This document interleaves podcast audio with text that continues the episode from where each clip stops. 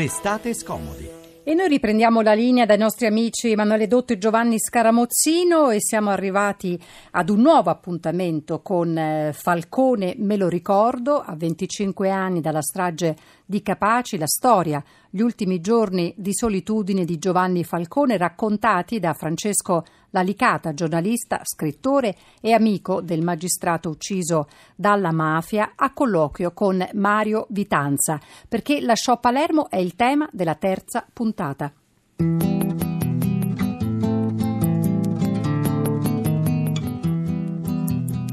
Falcone, me lo ricordo. La vita e gli ultimi giorni di solitudine del giudice Giovanni Falcone, raccontati da Francesco Lalicata. Cura di Mario Vitanza. Dottor Falcone, ora una domanda, se mi consente, di carattere personale. Lei ha sacrificato gran parte della sua esistenza proprio alla lotta alla mafia. Lei vive in sostanza blindato. Ma chi glielo fa fare?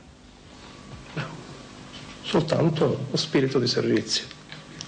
Ha mai avuto dei momenti di, di scoramento, magari dei dubbi, delle tentazioni di abbandonare questa lotta? No, mai. Francesco Falcone non ce la fa più, a un certo punto decide di lasciare Palermo, perché? Ma Falcone lascia Palermo perché a Palermo non può più lavorare, non, non ritiene che non ci siano più eh, le condizioni per lavorare. Ha subito attacchi persino dal suo amico Leoluco Orlando che eh, lo, accusa, lo accusò di avere nei cassetti le carte necessarie per fare un, un, un processo politico alla democrazia cristiana e, e non lo fa.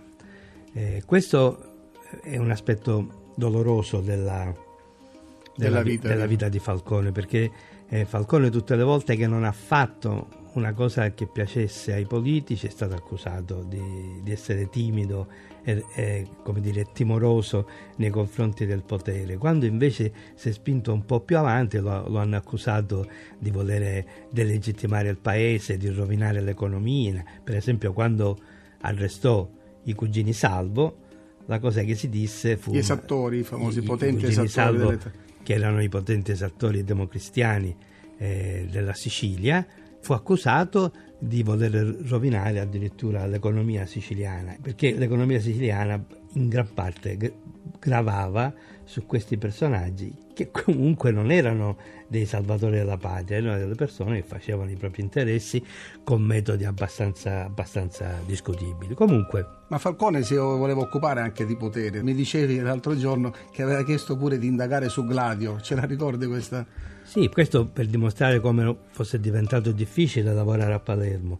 Lui in quel momento, eh, quando, quando avviene questo episodio, lui è procuratore aggiunto a Palermo perché nel frattempo l'ufficio istruzione non c'è più per legge, diventa procuratore aggiunto e viene nominato in seguito dopo la bomba dell'Addaura per cui era stato accusato di aver voluto fare carriera mettendosi la bomba. E il suo capo, che era il procuratore Pietro Giammanco, non lo metteva in condizioni di lavorare. Per esempio, ricordo che Falcone voleva in qualche modo entrare a guardare quello che succedeva a Roma nella indagine sulla Gladio, che è un organismo della Nato e dei servizi segreti che in Italia nessuno conosceva e quindi eh, alcuni dicono che fosse segreta, forse sarebbe meglio dire clandestina, comunque queste sono questioni di lana caprina che lasciamo ad altri. Falcone vuole andare a Roma a vedere questi elenchi, per esempio, dei gladiatori. Perché interessava Falcone a Palermo la Gladio? Perché la Sicilia era un punto strategico della Gladio e la Gladio e la mafia spesso avevano lavorato insieme. Questo voleva, voleva solo verificare e Gianmanco non gli nega l'autorizzazione, la delega, non risponde neppure, fa passare del tempo, alla fine gli dice sì, vabbè, eh, vai, però ci vai e gli assegna un altro sostituto procuratore accanto con l'evidente ruolo di commissario, di commissario, politico di Falcone per vedere che cosa si accingesse a fare. Questo era il clima, l'altra, l'altra patata bollente in quel momento era la polemica sui delitti politici, l'abbiamo detto, eh, accusato di tenersi le carte nei cassetti, a un certo punto Falcone decide di lasciare Palermo. E lì c'è l'episodio. Qui Francesco c'è una cosa che ti colpisce in modo personale, che Falcone prima di lasciare Palermo ti invita, credo insieme, se non ricordo male, insieme ad altri colleghi, sì, ad un pranzo in un, in un ristorante di, sul lungomare di Catania, dove poi nel tempo si è saputo qualcos'altro di sì. particolarmente... Allora, racconti. eravamo a Catania perché Falcone era testimone in un processo, era testimone al processo per l'uccisione del procuratore Costa. E lo invitammo, eravamo tre colleghi delle tre testate principali, e lo invitammo a pranzo. Lui sul momento disse no, poi però cedette dicendo che rompi che siete voi, voi giornalisti, vabbè, e, e, ci, e andammo in un ristorante di Catania che a noi non sapevamo, era il Costa Azzurra che per noi era uno dei migliori ristoranti di Catania, poi avremmo appeso che la, che la proprietà di questo ristorante non era, non era molto cristallina. Comunque andiamo lì, successivamente ci raggiunge anche il, eh, l'allora sostituto procuratore Grasso e lì Falcone comunica che se ne va. Ma lo fa in un modo teatrale, proprio arrabbiato, per, dicendo che ma cosa credono che io abbia paura? Per me che sono siciliano la mia vita vale quanto il bottone di questa giacca fa proprio per strapparselo sto bottone. E dice una cosa che poi manterrà in pieno. Dice io a Palermo ho costruito una casa, a Roma intendo costruire un edificio cosa puntualmente accaduta perché come abbiamo detto tutto quello che attiene alla lotta alla mafia se l'è inventato lui a Roma facendo le, il direttore degli affari penali al, al, Ministero. Di questo pranzo cosa si è saputo dopo? Sì, dopo... Eh, I vari processi, qualche pentito, un pentito ha detto che mentre noi stavamo eh, dentro, una squadra di killer di Santa Paola eh, ci aveva in qualche modo intercettati ed erano pronti a intervenire per, per uccidere tutti quelli che erano là dentro. Qualcuno di buon senso si fa venire lo scrupolo e dice scusa ma dobbiamo avvertire Santa Paola perché lui è il capo, il territorio è suo, non possiamo fare una cosa del genere senza l'autorizzazione.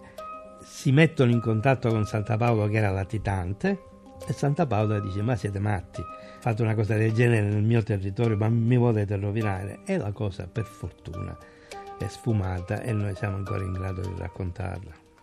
Quindi un altro attentato fallito in qualche modo e ci avviciniamo alla fine. La mafia decide di ammazzare Falcone. Domani cercheremo di capire perché a un certo punto la mafia decide di chiudere la partita con Falcone e perché proprio a Palermo e non a Roma.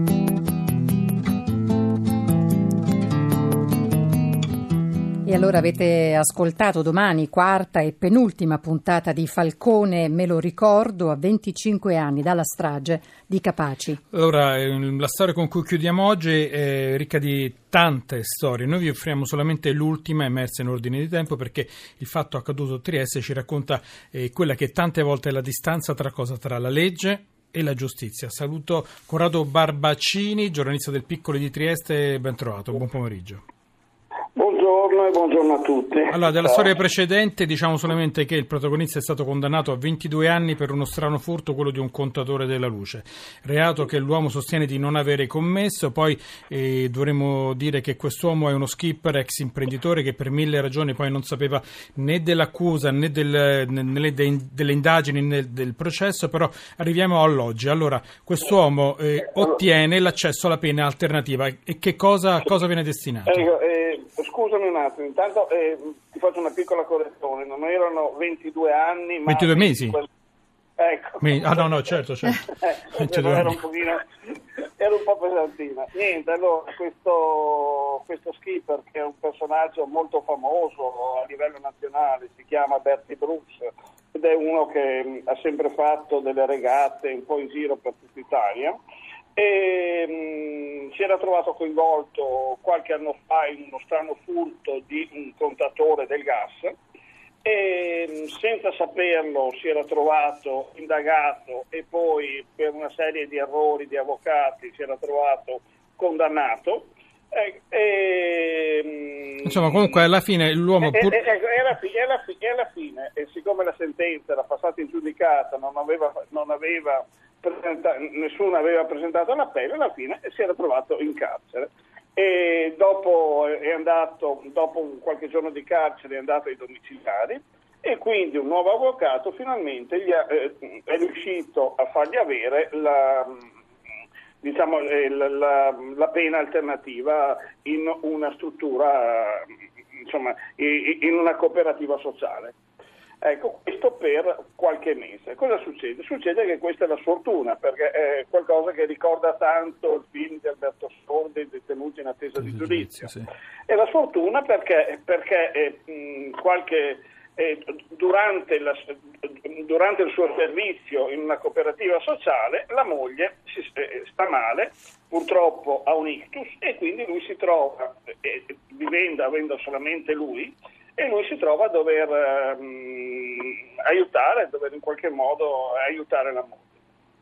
La, eh, Ma questo quindi, accade per un giorno oppure si protrae no, nel tempo? Acca- no, accade per qualche, un paio di settimane. Paio di settimane. Ovviamente la legge è legge, certo. chi, chi gestisce la cooperativa deve fare una relazione al tribunale di sorveglianza, il giudice eh, dispone, eh, ovvia, dispone la detenzione e quindi lui si è andato a costituire, ecco, perché gli è arrivato il provvedimento a casa, si è andato a costituire, quindi attualmente in carcere dove rimarrà per altri due mesi, quando finalmente avrà pagato il suo debito con la giustizia. Quindi tra, tra due mesi e 22 mesi sono terminati, ho capito bene? Quando fra due mesi e 22 mesi sono terminati, infatti, sì. E tutto questo è cominciato per uno strano furto del quale adesso non abbiamo neanche il tempo nel, nel modo né neanche l'interesse a, a, svescerare per un furto molto strano, quello di un contatore della luce. Insomma, però, sì, ci dice...